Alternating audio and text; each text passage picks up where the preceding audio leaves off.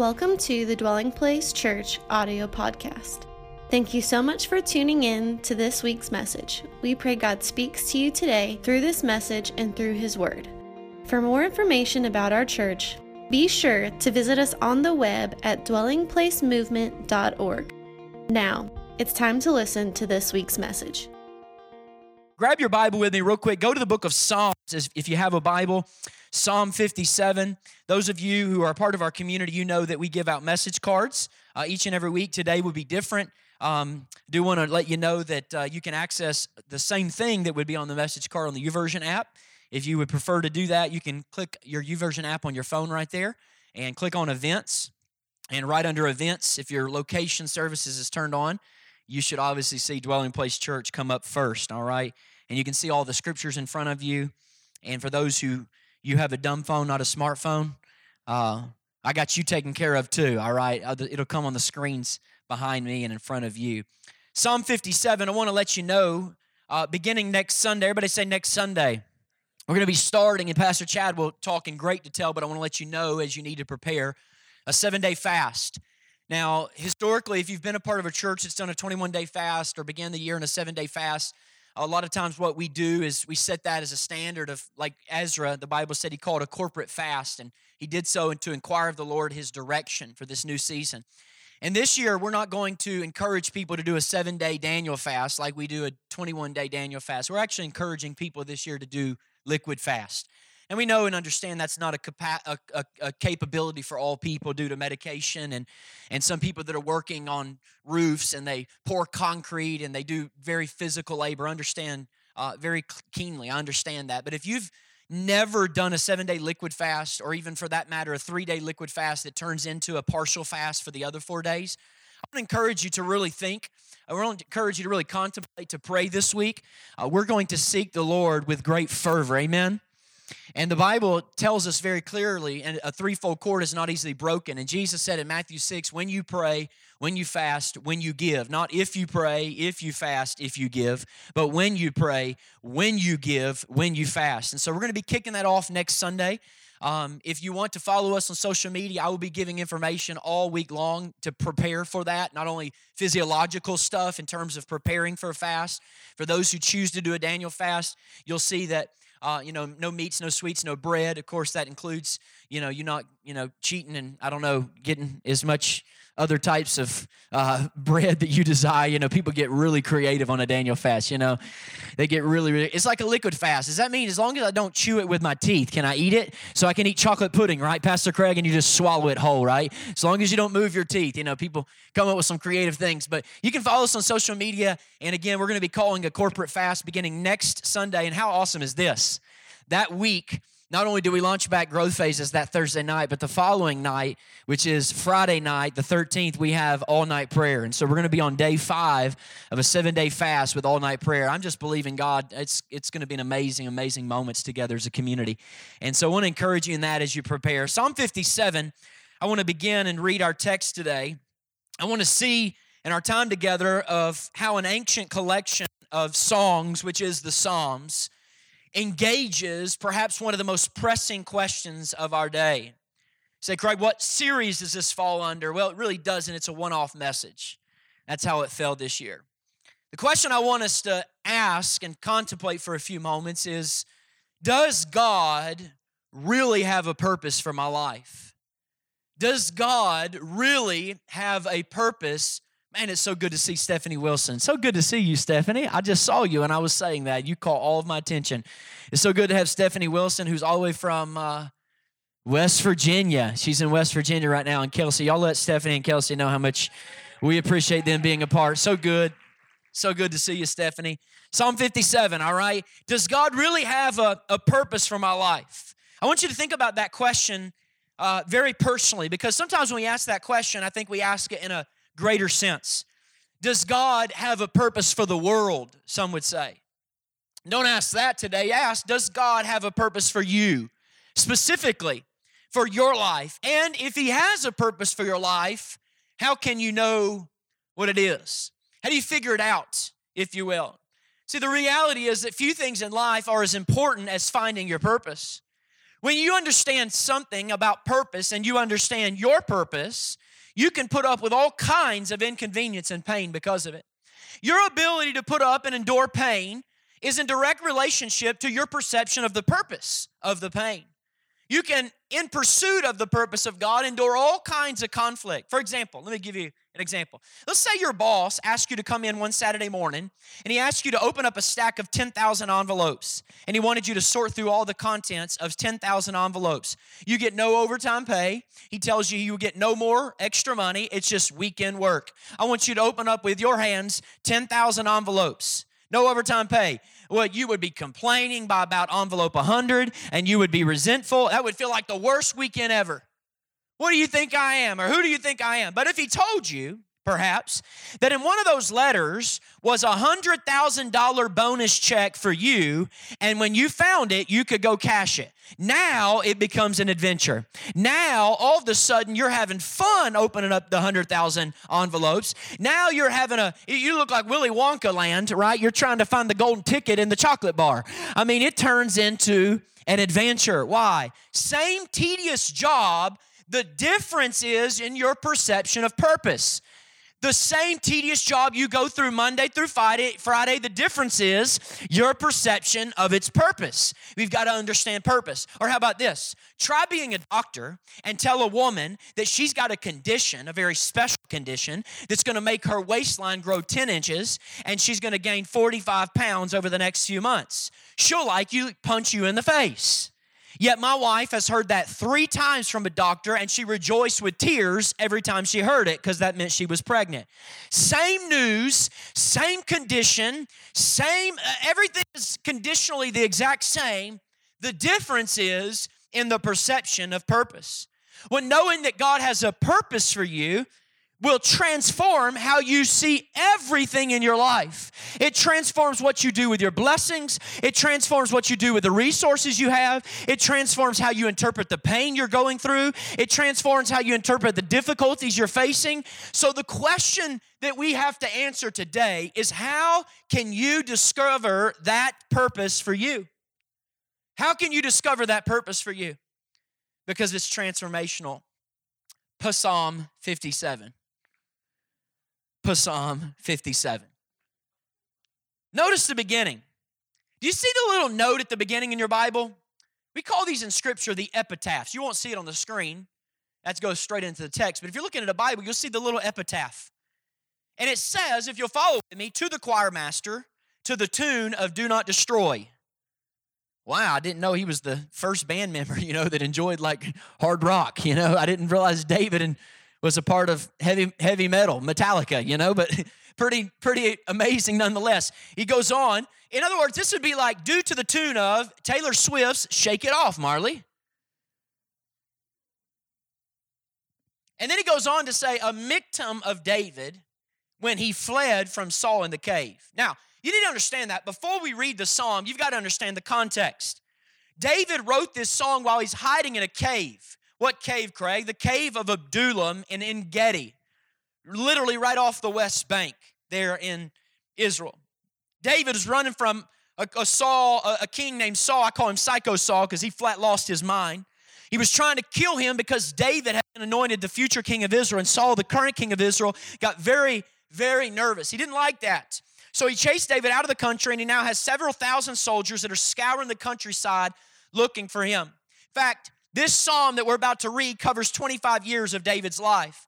It's specific for those who want to go on this afternoon and study your Bible of the text, the narrative text that the psalm covers. You need to read 1 Samuel 18, chapter 18 to 1 Samuel 22. Those five chapters are conclusive in one psalm, Psalm 57. Unless you're a kind of a deep Bible student and you want the whole deal, then read 10 years after that to 2 Samuel chapter 5. But I want to catch you up, obviously, because we're not going to read all of that right now.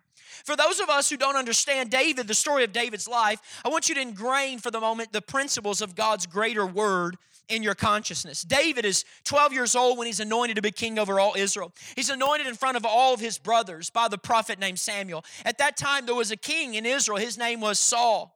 The Bible says Saul was very handsome. At the beginning of his reign, he was successful and chosen by people. Things started to go wrong pretty quickly in his tenure. He began to disobey God, and then he wouldn't repent when he had the opportunity to do so. So the Bible says at one point that God was sorry. He even made Saul king over Israel. He wanted to find a man after his own heart. So that's our boy David. Our boy David, the shepherd boy, comes into the story. He flew under the radar. From age 12 to the teenage, he kept sheep on the backside of a desert for his father. He was faithful the whole time.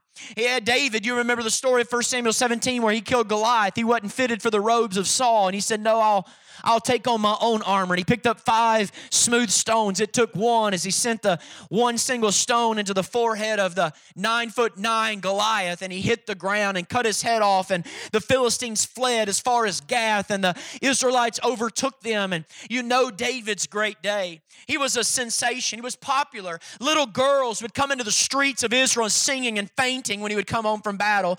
They were like, he was like the, the true Jonas brother. He was the brother. He was the man in his day. The Bible records these songs about David. They said the little girls, the teenagers on, on Twitter and Snapchat said that, that Saul has killed his thousands, but David is tens of thousands. He gave butterflies to all the young women. He was, he was really cool dude. Saul eventually becomes so paranoid that David was going to supersede his authority. He decides to kill David. One day, David is playing the harp to take care of the evil spirits and Saul. Saul picks up a spear and throws it at David and misses. Now, listen, when your dude, your mentor, throws a spear at you, that can only mean one of two things. Either Saul's losing his mind or David's song was horrible, okay? I tend to think that Saul was losing his mind. One time, Saul decides that he will send David into battle and have him killed. Here's how he worked that strategy strategy. He said, Hey, David, I want to give you my daughter's hand in marriage if you'll bring me a 100 foreskins of the Philistines. David brings home 200 foreskins. Young children, ask your parents this afternoon. That'll be a great conversation at home. But David keeps on by the hand of God. He keeps moving by the hand of God. He escapes the hand of this wicked king. And eventually, after Saul throws another spear at David, David's like, It's time for a career change. All right? No more heart playing for this psycho. Well, 1 Samuel 22, verse 5, is what most scholars believe is the very moment that David would pen Psalm 57 from the cave of Adullam. For 25 years, he would be off and on the run, trying to get away from, from Saul, yet knowing that he was anointed but would refuse to take matters in his own hands. In fact, one day he's in the cave, and Saul comes in the cave and he begins to relieve himself. He begins to know number one in the cave. And David's behind him, and he's thinking, Well, I'm going to go up and uh, this is my opportunity. God's put him in front of me. I can slash his neck. I can take care of him here. And he goes and cuts off the edge of his robe and said, You know what? I refuse to take God's deal and God's timing into my own hands. He said, I will touch not the Lord's anointed one. Pretty amazing, amazing story. What I want to do in our time together this morning is I want to look for a few moments at what I believe is so powerful about understanding God's purpose for our lives. Begin with me, Psalm 57, verse 1. David cries out from the cave of Adullam, Be merciful to me, O God. Be merciful to me, for you and my for in you my soul takes refuge. Everybody say refuge. In the shadow of your wings I will take refuge until the storms of destruction pass by. Key verse, here's our key verse for today. I cry out to God most high, to God who fulfills his purpose for me. I cry out to God who fulfills his purpose for me. He will send heaven, he will send from heaven and save me. He will put to shame who tramples on me. Selah. Pause and think about it. God will send out his steadfast love and his faithfulness. My soul is in the midst of lions. I lie down amid fiery beasts, the children of man, whose teeth are as spears and arrows, whose tongues are as sharp swords. Refrain, verse 5. Be exalted, O God, above the heavens. Let your glory be over all the earth. In David's lowest moment of life, he only has one request in the whole psalm. The whole psalm is only chalked with one request. And the one request is not God vindicate me, God not get me out of the cave, God not take care of my adversary. The one request in the midst of the difficult moment of his life is be exalted, O God, above the heavens. Let your glory be over all of the earth. Verse 7 My heart is steadfast, O God. My heart is steadfast. I will sing and make melody. Awake, my glory. Awake, O harp and lyre. I will awake the dawn. I will give thanks to you, O Lord, among the peoples. I will sing praises to you among the nations. For your steadfast love is great to the heavens, your faithfulness to the clouds. Verse 11, here it is again, the refrain Be exalted, O God, above the heavens. Let your glory be over all the earth. Psalm 57 is a pretty remarkable psalm, isn't it? Because, in spite of all the things that are going wrong in David's life, in spite of the fact that he's suffering innocently, not one time does God, does David ever ask God to change his situation.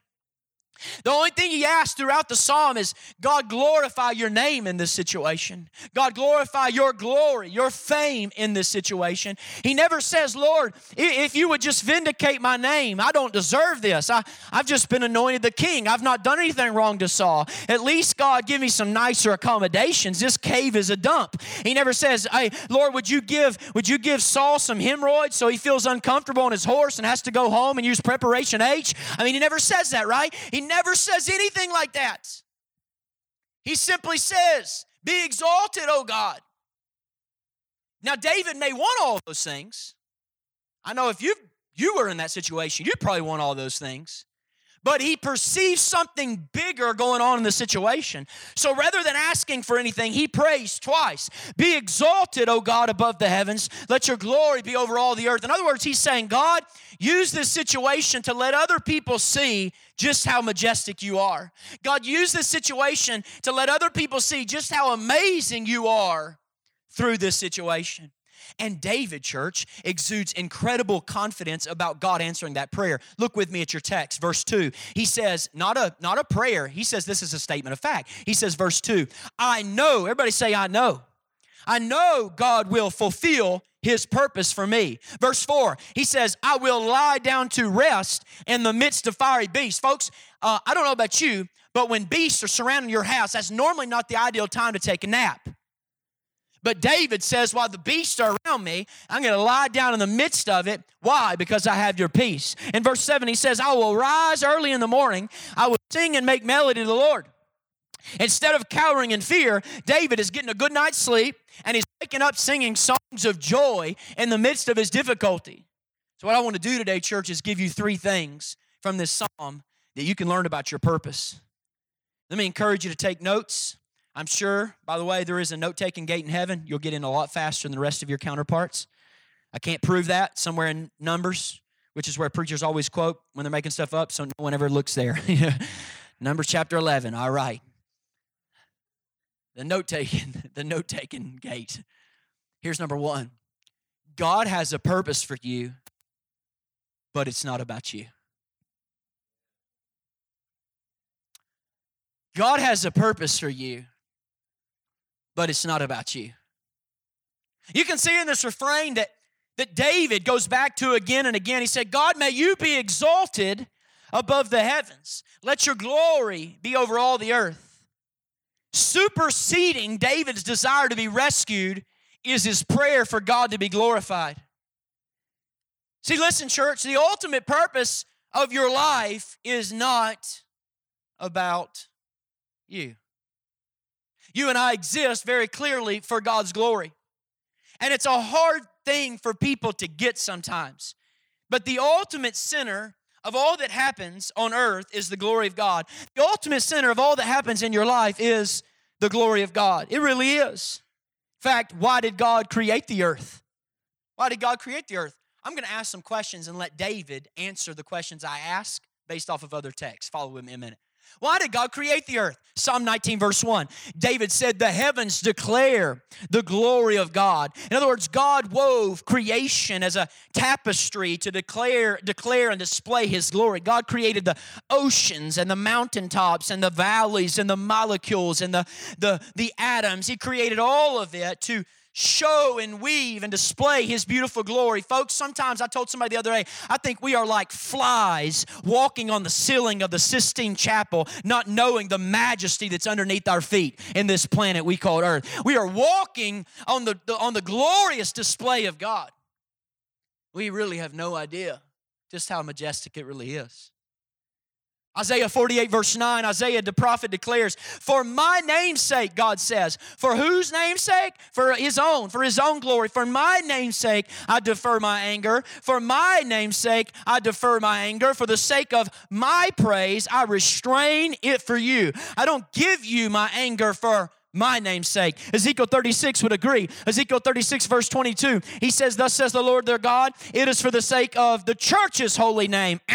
It is for the sake of my holy name, God said, that I'm about to act. Why is God going to act in your life this year in 2018? For the sake of his holy name. Why will God act in your family this year? For the sake of his holy name. Verse 23, what I do in your life, Craig, the nations will know that I'm the Lord. What I'm doing in your family, Craig, it's not for your family, it's so that the city will know that I'm the Lord. It's the people who know you will know that I'm the Lord. What God is doing is for his name's sake. Paul says the same in Ephesians 1 6. He said, God chose us, chose to save us in this way, in other that in order that he might put us on display his glorious grace. He would use me as a demonstration, as a trophy of his grace. That God would look on the mantle of heaven and see each of our lives for his glory. David says that the reason God continues to work in his life is for the glory of his name. You know that great passage we quote at every graveside funeral? We always quote it, we know it. It's called the Good Shepherd Psalm, but we very rarely pay attention to verse 3.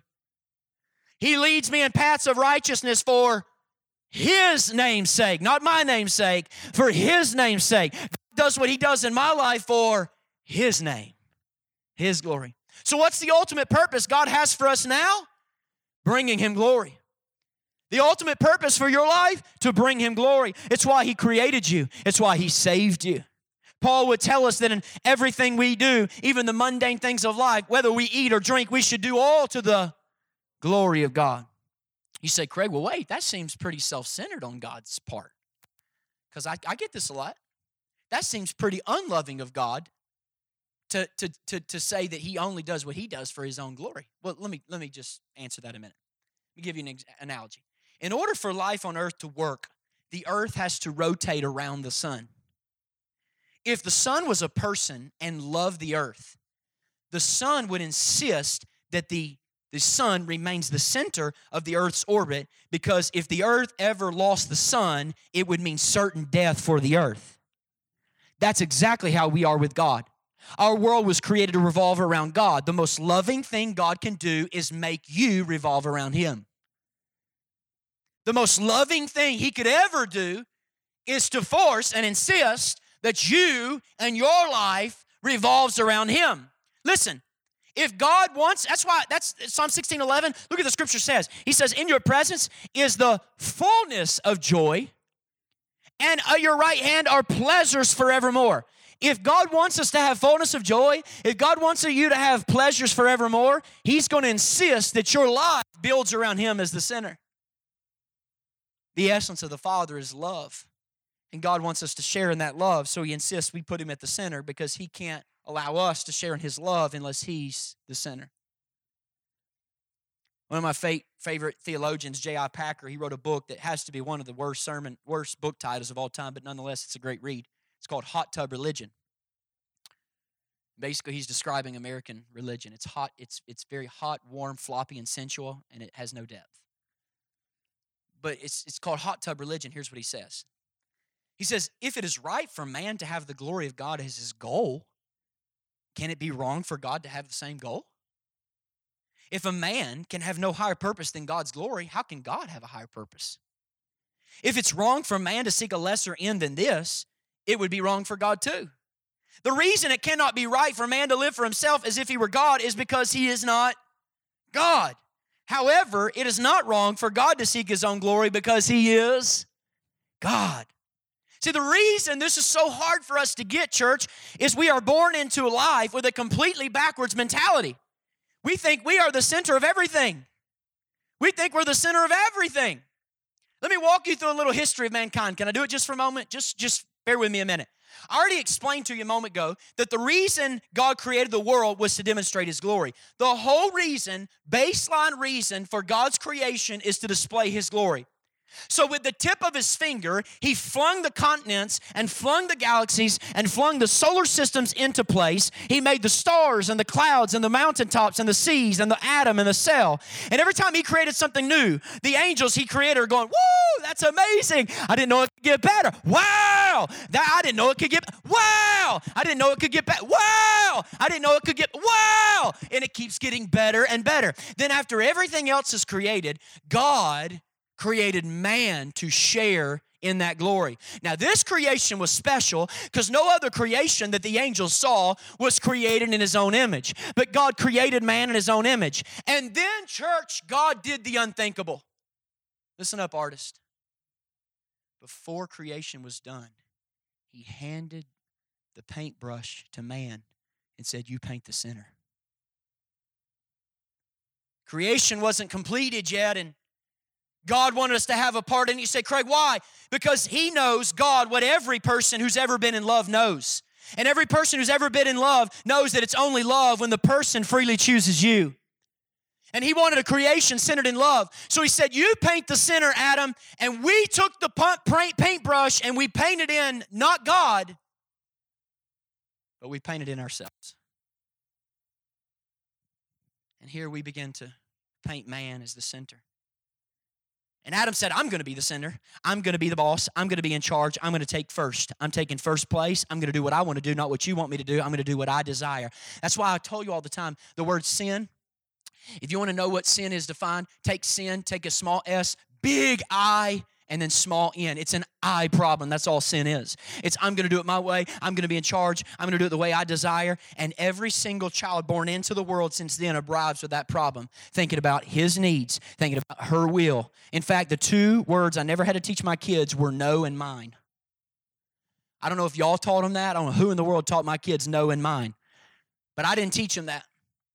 I didn't teach them that. I didn't have to send them, y'all, I didn't have to send my kids to any rebellion camp. Eight weeks of learning how to rebel against your parents. I didn't have to teach them. Didn't anybody else have to teach your kids? I, I have never one moment had to set them up in Mossgrove Academy and tutor them in selfishness. Today, the topic is selfishness, Knox. Yet he's very selfish. They get those things naturally from their mom. I'm just kidding. I'm just kidding.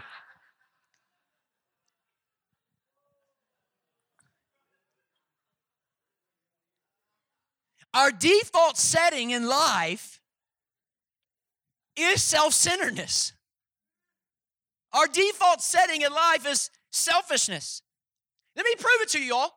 When you look at a picture on Facebook, pick up your toes, I'm gonna stomp on them a minute. When you look at a picture on tip, Facebook, who's the first person you look at? There's 26 people in that picture. And the first person you look at is you. And if you look good, it's an awesome picture. And if everybody else looks bad and you look good, it's awesome. And if everybody else looks amazing and you look bad, it is horrible. I'm prove it to you. We do it. And then we think that that doesn't mirror into our Christian relationship. We think that somehow psyche doesn't move over into our relationship with God. We think like if life is good for others and not you, God's not fair. But if life is good for you and not others, He's fair. Our default setting in life is so selfish. Let me summarize some of your prayers. Here's some of your prayers. Gimme, gimme, gimme, gimme, gimme, gimme, gimme, gimme, gimme, gimme, gimme, gimme, gimme, gimme, gimme. Gimme, gimme, gimme, gimme, gimme, gimme, gimme, gimme, gimme, gimme, gimme, gimme, gimme, gimme. Gimme. God, help me get this. God, stop him. Smite her. Give her the flu. Make everyone behave the way I want them to behave, to I be happy. And then when God doesn't do it, then we say, God, are you listening? Like I'm in the center here. Take care of me, God. Are you listening up there? Are you do you understand I'm the center of the, all this whole issue? Like make it work for me. And when he doesn't, we get really angry at him. And we're like, God, what's the problem? Don't you get it? Did somebody not give you the memo? What is wrong with you? This this thing called life is about my glory and it's about my happiness.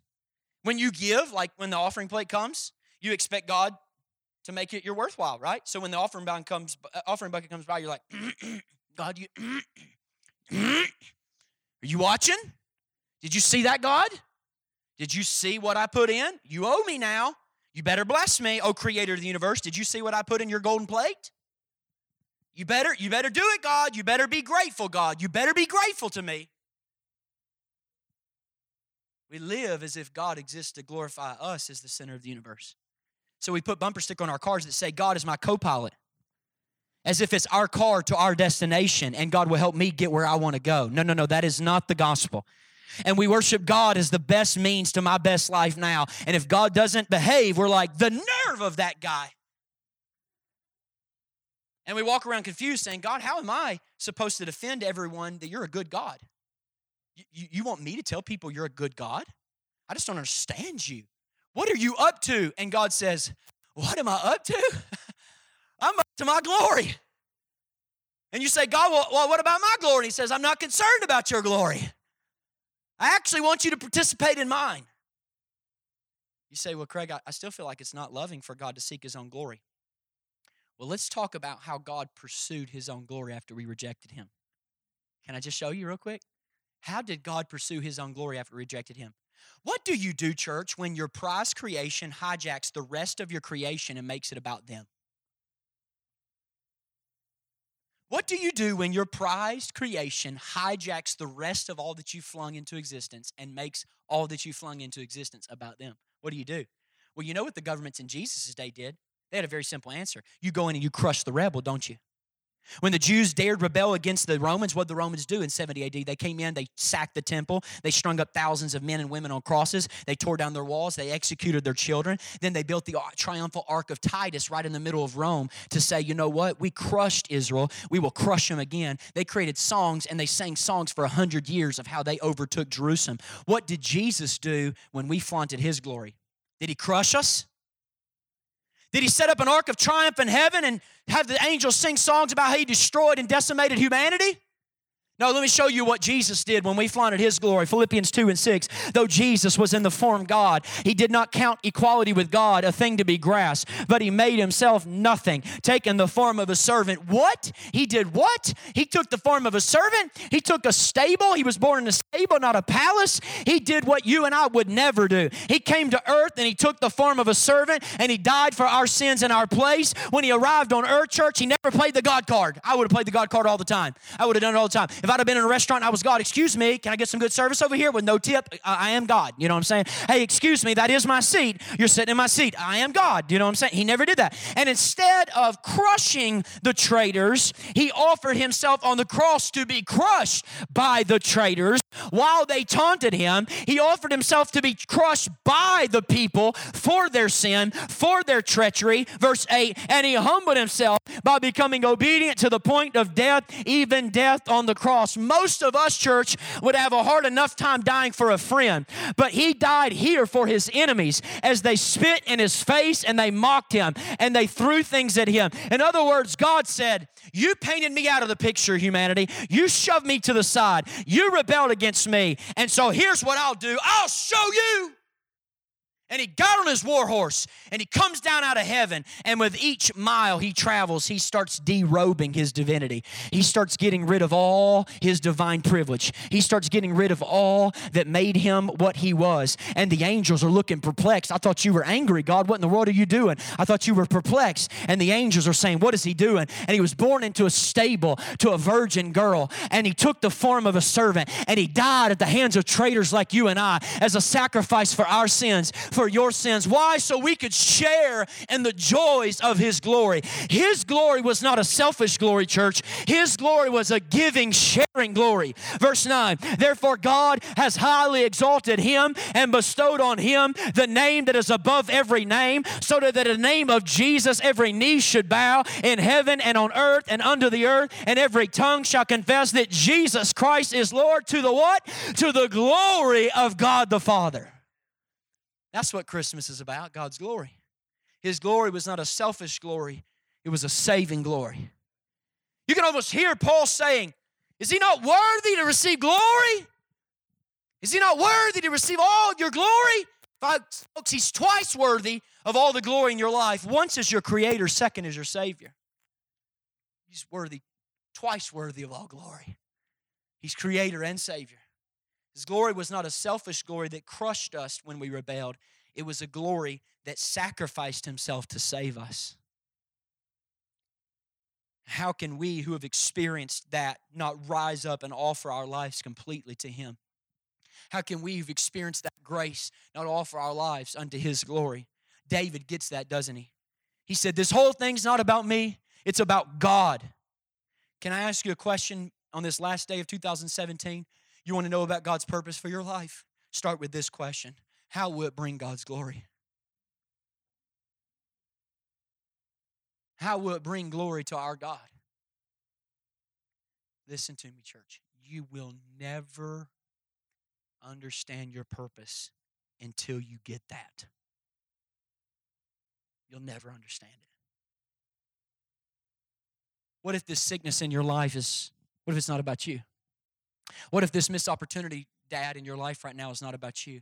What if this difficult relationship, young lady, that you're in right now is not about you? What if this chapter of singleness, young man, is not about you? What if it's about giving God glory? What if it's about something so much bigger than you? Many of you are right now at the end of a new year at a place where you want God back in your life. You're getting into church, you realize something's been missing. Maybe some of you had just had kids. That happens around here. For a lot of people, they'll have kids and they'll come to church, and that's great. That's all awesome. I'm so glad you're here. We welcome you with open arms. But listen to me. I want to keep you from a mistake that I, in pastoring, have seen people make almost every single weekend. Here's a mistake people make they make the mistake that it's simply, I want God to be a part of my life for the new year. I need God to be happy in life. I need God in my life to have a good family. Of course, I don't want to go to hell. I need God. Listen to me. You don't come to God to make him a part of your life. You wake up to realize you were created for him. Your life revolves around him. He's not an addition to your life, he's the center of your life. You need to have what I call, and I'm going to call this new year the Copernican revolution of the soul. That's what I'm going to start calling around DP. The Copernican revolution of the soul. You remember seventh grade science? You remember the seventh grade science? You remember Copernicus? Copernicus Copernicus was the first guy who understood that the earth was not actually the center of the universe. Everybody else in science thought the earth was the center and everything revolved around it. And he, it, it, he realized, nope, the sun's actually the middle and we all in orbit around the sun. It was called the Copernican revolution of science. Well, listen, you need to have a Copernican revolution of the soul. What do you mean, Craig? I mean that you understand that you don't get God back in your life by putting him into orbit. You get God in your life by putting him in the center. And the reason your life is out of whack and the reason your life is out of orbit is because you have been trying to get God to go around you. And you need to understand your life only works when you go around God. It's a Copernican revolution of the soul, it's a Copernican revolution and understanding of your life that He alone is the center. So God has a purpose for you, but it's not about you. Number two, God has a purpose for you. Ooh, I'm gonna preach you happy right here. And it's mostly about what He's doing in you. I did not say his purpose is what he's doing through you. I did not say what he's doing for you. I said what he's doing in you. God has a purpose for you, and it's mostly about what he's doing in you. God is more interested in your character than he is your comfort. You know why God's more interested in your character than your comfort? Why is he more into character than your comfort? Because this life, this life, after all, is really a warm-up act for eternity. We'll live here at most 100 years. We'll live there in eternity 100 trillion years, and when we get done with 100 trillion years, that'll be day one.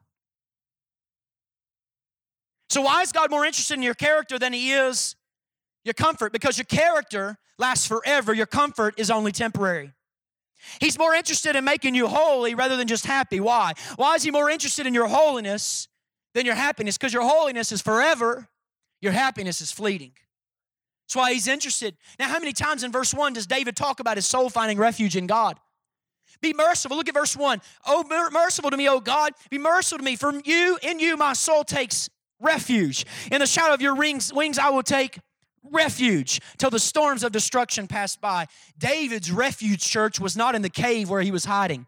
That's a trick question, isn't it? He was in the cave of Adullam trying to get away from Saul. He was hiding in a cave, but he says, My, the place of my protection is God's presence. The place of my protection is not a cave. The place of my protection is in God. He said, The place of my refuge is not in the army that gathered around me. Saul's army was 10 times as big. His place of refuge was not in the fact that he was a, a bullseye with a slingshot. No, no, no, no, no. It was not that. The slingshot's great, but the slingshot ain't going to help you when you got an army 10 times bigger than your army.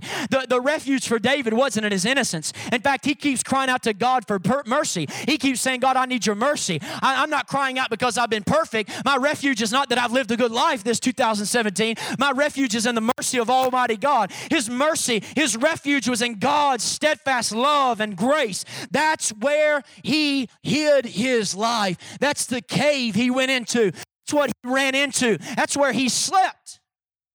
Listen to me, church. God's purpose in all of this was to teach David to make his presence and mercy his refuge. And that's his purpose for you too.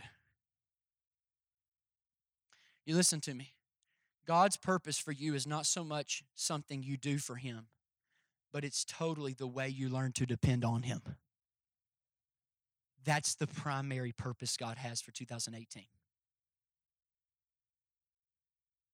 He's so preoccupied with getting you to learn how to. De- we serve a God who has no needs, church. He didn't create you with needs. So, what we become in Him is more important than what we do for Him. What you do for Him is not as important as what you become in Him because He created you for delight, not duty. He created you for relationship, not action.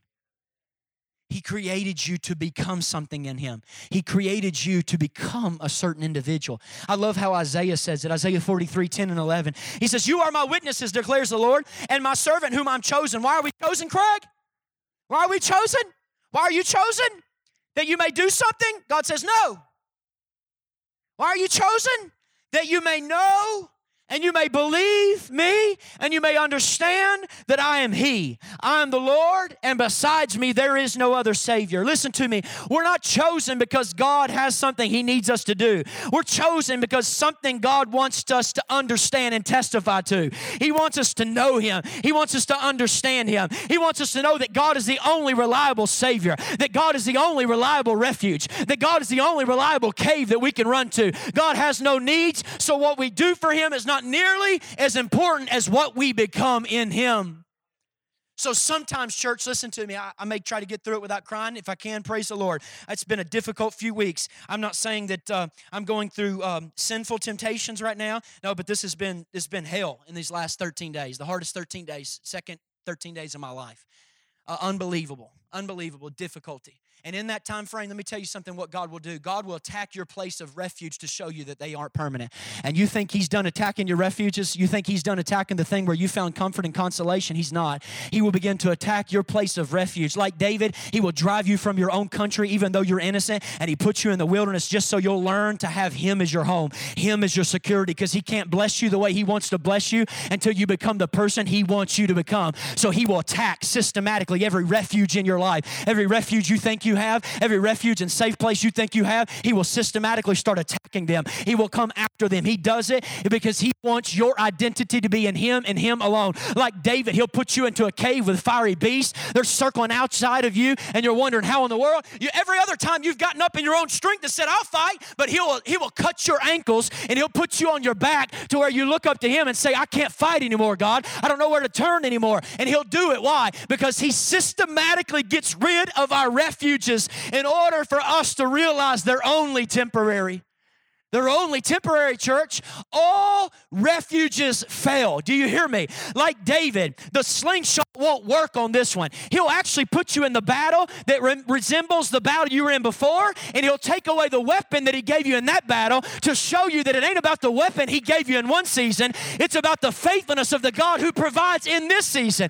And this is how God works. And you'll be flat on your back right finally where God wants you and you'll be looking straight up to your God. And in the midst of job loss, in the midst of whatever it is, your own abilities, I don't know what your I don't know what your refuge has been. I don't know if it's your own abilities. I don't know if you said to yourself in your psyche, "Well, I always get back up again. When I get knocked down, I get back up again. What doesn't kill me only makes me stronger." Well, let me tell you something. There will come a time, and I've been there. I've been there. I've been there. I'll, I'll, I'll speak with compassion and tears in my eyes. I've been there where life will lock you down and you can't get back up. You have no capacity in your own mind to get back up. You have no capacity in the strength of your body to get back up. And life will do that. It'll lock you down. Why? Because all refuges ultimately fail you. Stocks fail. They ultimately can't try to protect you in death. They can't take them with them. Maybe your refuge is just a way to cope. Maybe it's a bestie to complain to. Maybe it's a pleasure to dull the pain. Maybe it's food you eat. Maybe it's pornography you hook up. It fails. How many of you know when the moment what you numb yourself wears off, it only comes back stronger? the pain's worse. Listen, church, the refuge is the place you go to when your heart's scared. That's the refuge. And what God does is He attacks your places of refuge and He reveals your inabilities because He wants His mercy to be your primary place of refuge. My wife and I, we are not, not experts on this thing called parenting. We haven't hit the teen, teenage years. And you know what? I've read a lot of books on parenting. You know one of the things that bothers me so much about every book on parenting? It's good. You need to read them. I care about the technique of parenting and discipline. All, please understand me. I understand, believe wholeheartedly, and all that. But you know what's really, really sad about all the books about parenting? All the books about parenting essentially come down to this they give you a formula. If you do dot, dot, dot, dot with your kid, they will turn out awesome. And you know what? You know what that you know what that negates? God was a pretty awesome parent, and he had two kids named Adam and Eve, and they did not turn out awesome. And to think you're going to outparent God is kind of a bad idea. People say parenting's hard. I'm like, I know the first experiment and it ended in the older brother killing the younger. I understand. Okay. Cain killed Abel, first kids. You know what I'm saying? It's like if your kids are still living, you're doing a good job as a parent, okay? If they've not killed each other, you're better than Adam and Eve at this point, okay? But think about that. You know what they really they miss out? they get us to start thinking that our success and our kids has to do with our technique and what we've invested. And our refuge becomes how we behave in the home rather than the mercy of God. Listen, I believe in technique, but at the end of the day, I want to say, God, I don't know how to raise these three kids.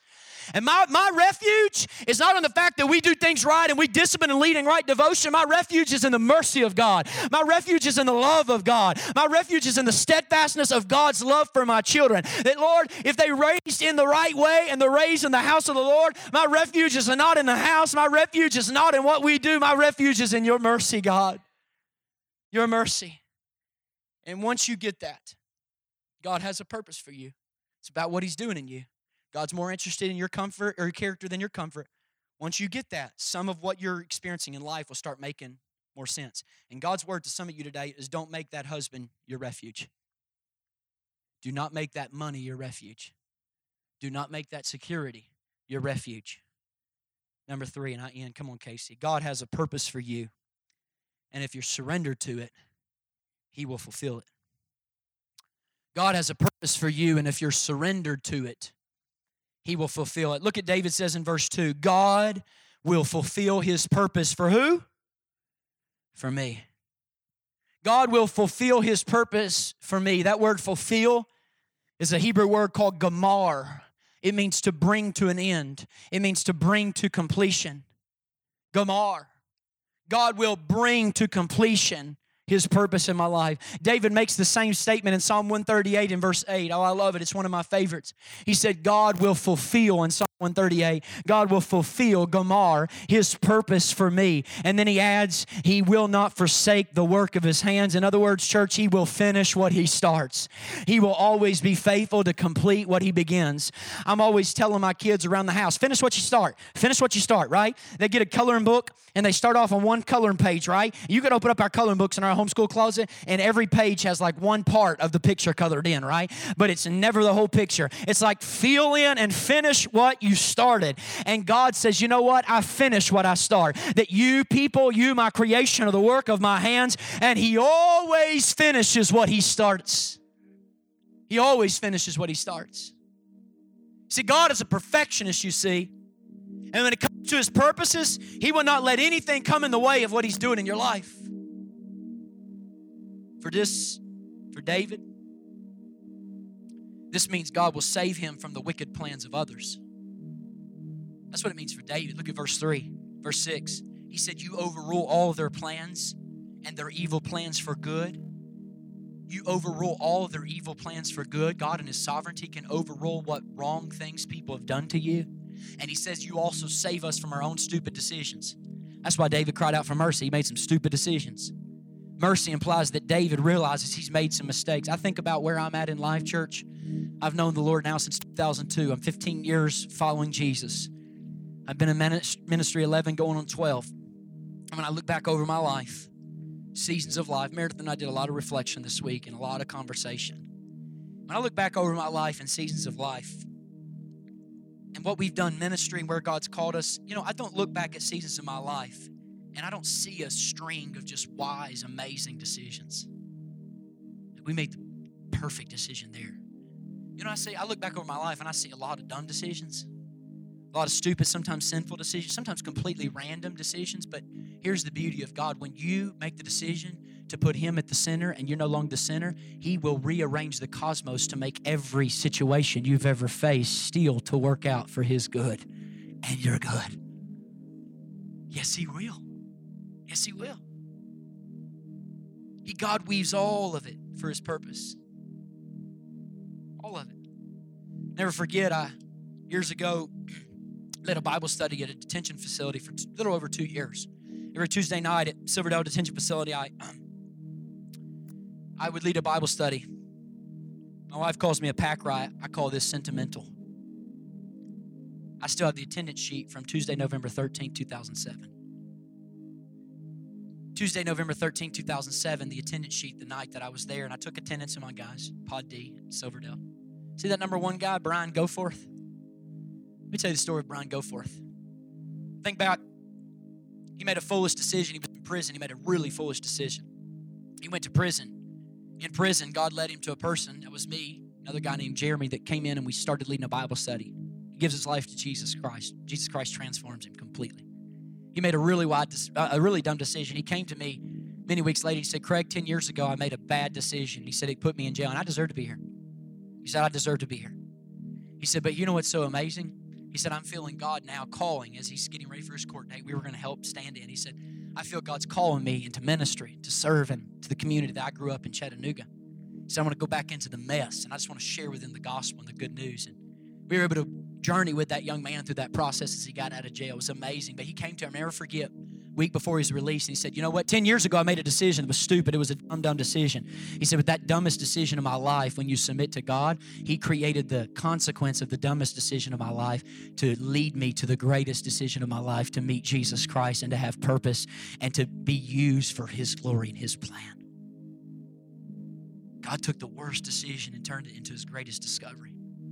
Craig, are you saying it's okay to make bad decisions? No. I'm saying that when you surrender to God's plans, He has a way of weaving everything, absolutely everything, towards His purposes. Because not even you can mess up God's plans He has for you. Wow. Wow. Not even you can disqualify you from the purposes He has for you. Because grace remains mercy remains. The irony, church, it's only when you say, I don't want to be the center of the universe, that God reorders all things in the universe to fulfill His purpose for you. If you make yourself the center of the universe, nothing will work for you. But you make Him the center of the universe, and the entire cosmos is realigned for God to fulfill his purposes for you. We've talked about this promise for the last few weeks. Let me give it to you now in Romans 8 28. He says, And we know, everybody say, We know that for those who love God, all things work together for good. For those who love God, not who love themselves, not who put themselves at the center of their, again, the irony if you love yourself most, you want everything to work out good for you, it won't. But if you love God and you make Him the center, He weaves all things, even the hard things, even the difficult things, into His beautiful, good tapestry of your life. He does it for those, verse 29, who are called according to His purpose. And what is that purpose, Craig? For those He foreknew foreknew, he predestined to be conformed to the likeness of his son or the image of his son. God's purpose is to make you like Jesus. God's purpose is to be more interested in your character than it is your comfort. God's interest in your life and purpose is to be more concerned with your holiness than your temporary happiness. And he's predestined that will happen, church. And those he's predestined, he said he's called, and those he's called, he's justified, and those he's justified, he's also glorified. What are you saying, Craig? God always finishes what he starts. He will see it through. And once He puts you on that train called salvation, there is no getting off of it. He's taking you all the way to the station of glorification. He doesn't start and then throw you off. He doesn't start and get rid of you. He doesn't start and lose your GPS. You are on a train right now. And I know it's difficult. I'm with you. No, you feel like you're losing your mind. I'm with you. I'm with you. I'm with you. But if you'll stay on the train, He's made the promise that He is taking you to the station of glorification. For those God called, He justified. Those He justified, He redeemed. Those He redeemed and justified, He said He also shall glorify. You are on a train when you met Jesus, and you need to stay on the train. A destined destination called glorification. That's where you're headed. That's where you're headed. So we can be confident and say, Paul, like Paul in Philippians 1 6, he began the good work in us. He'll complete it. When you surrender to God's purpose, the promise of that promise from God becomes your refuge. And like David, you can lie down to sleep in the midst of fiery beasts. And you can rise up a joyful song in the midst of heartache. And out of the dark caves of your discouragement come songs of praise. And out of the dark dark caves of your pain come songs of praise. And out of the dark cave of your joblessness and your lost job come songs of joy. And out of your dark cave of singleness in this season come songs of joy. God has a purpose for you. He wants you to exalt his name in the earth and he wants you to wants you to teach you to trust him. Are you pursuing that goal? Sharing his glory and trusting him more. That's a 2018 goal. Sharing his glory, trusting him more in your situation right now, it's okay to ask God to get you out of it. It's okay. I do that too. The painful situation you're in right now and you've been asking God to take you out of it, it's okay to do that. But I'm going to ask you are you praying, God, glorify your name through me in this too? Are you praying, help me know you more? Are you praying and you're painful? I know it's painful. I'm not making light of your pain. I'm there with you.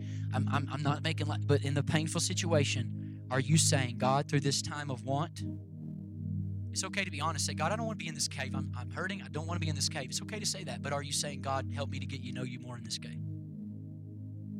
Are you saying, God, I, I don't want to be single. I'm so tired of being single. It's okay. You can tell him that. But are you saying, God, I want in this single season for your glory to be made known in my life? Students, what is your primary objective in college? Is it good grades? Lord, help us. There's got to be more than good grades. Is it a social circle? Those are great, but the one objective that must trump them all is bringing God's glory and spreading it on your campus and discovering what God has called to you to do in the specificity of spreading His glory. Athlete, what is your objective? Is it getting on a pro team? Awesome. That's amazing. I want you to get on a pro team. But how would it change your interpretation of successes if you started living as an athlete for God's glory? Would it change how you interpret your torn ACL? Yeah, because it's not about you as an athlete. God can raise up any athlete. It's about spreading His glory. It's about spreading His glory. Business professional. Are you leveraging your talents and resources to bring God glory or are you pursuing your own kingdom? Is your prayer about how God can make your business work? For you or how He will use your business to glorify His name in the earth. Mother, as you raise your children, is your primary goal raising kids that glorify God, who will grow up and follow God anywhere He sends them to spread His glory through the earth, or is it to raise good kids? Listen to me. The success of any life is measured solely by whether it discovered its purpose to glorify God. I want to say it again. The success of any life is measured solely by whether or not it discovered its purpose to glorify God. The Christian life really is simple. Receive God's glorious grace as a free gift. The gospel is that God created you for Himself. He dragged you, you, you turned away from Him. He wanted to share Himself with you. He, you rejected him. He came after you. Now you receive his grace. Then you spend the rest of your days spreading his glory by telling others about what Jesus has done for you, how he dragged you out of the burning building of sin and set your feet on the rock of safety and invite now other people to experience the same. It's the whole Christian life. That's it. That's all God's desiring. So some of you say, Well, I've got resolutions for the new year. Please don't set New Year's resolutions. Please don't do it. New Year's resolutions they uh, they focus holistically on willpower and a to-do list. Pastor challenged me several years ago to do something called a rule of life. A rule of life is different from a to-do list and resolutions because a rule of life is about submitting to the spirit empowered practices and rhythms of life that the spirit uses us to change us. So think this week, introspective. I've done mine. The love of God, the center of my rule of life. Four areas, four quadrants. I'll share a lot of this this week on Facebook. You're going to see it, I'll give you four questions that a pastor challenged me on. Four questions that will set the tone for every area of your life in the new year. But these are rhythms. This is a rhythm of life to become. Don't say 2018, what do I need to get done? Say 2018, who do I want to become? And then work backwards with activities that are put in your schedule that enable you to become the person that you answered. Not what do I need to get done? Who do I want to become? That's the question. That's what God's desiring. So for me, it's the area of prayer. One of the ways I'm, I'm seeking out this year is reading one book per two weeks, reading through the Psalms six times in 2018. I don't know what yours are. I'm going to meet with a monthly therapist. I'm going to meet with a counselor this year to talk about my own soul. I'm going to do it every month.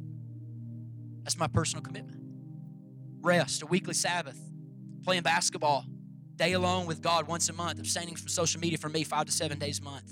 It's going to happen this next year. The area of relationships, gathering with four pastors two times a month. I don't know what yours is. Mine work. I want to train five new preachers in this community. I want to disciple 12 leaders, do writing projects. We're going to move forward in the building in this new year. What is it? What is it that God, what rhythm of life is God setting before you to become the person God wants you to be? Let's go into this new year with great expectation. Amen, church? Let us be the, the most glorious, God, grace filled, glory filled years of our lives. I declare of this community, you have anointed our steps, he said. You crowned the year with goodness. It drips with paths, your paths of abundance, the scripture said. I declare that for our lives. Can I pray for you, Father? I thank you for every life in this room. I thank you that we've gathered today under the name of Jesus Christ. And every head bowed, every eye closed. If you're in this room and you say, Pastor Craig, I'm here today and I just want to surrender to the Lordship of Jesus in this new year. To end out 2017 and begin the new year, I want to say, Jesus, I surrender everything to you. I surrender all of my life to you. God, I, I want to surrender all that I am. Wherever you've been wrong, wherever your heart's been straying from God, maybe you've lived in self dependency or maybe your own selfish desires or will, but you're just ready to say, God, I want to surrender this last day. I want it to be me standing before the Savior and kneeling before the Savior and saying, Jesus, I thank you for your faithfulness, but today I want to surrender my heart and my life afresh and anew. Maybe for some of you, that's a first time salvation. Maybe, maybe for some of you, it's truly tr- stop trusting in your own ability to save you and trust in the sufficiency of our Savior, trust in the work that Jesus accomplished for you. Others of you, maybe you're a believer, but you've been living in self will and you want the Lordship of Jesus to sacrifice, or I should say, crucify your own selfish desires and will. Submit your will to the Lordship of Jesus. That He would be heir, Lord in every year of life, that you would start this year. And 2018 could be the best year of your life, but only if it's the best year of your life spiritually. The best year of your life in surrender. God's purpose and God's glory spreading through you. Thank you so much for listening to this week's message. If you would like more information about our church, be sure to visit us on the web at dwellingplacemovement.org.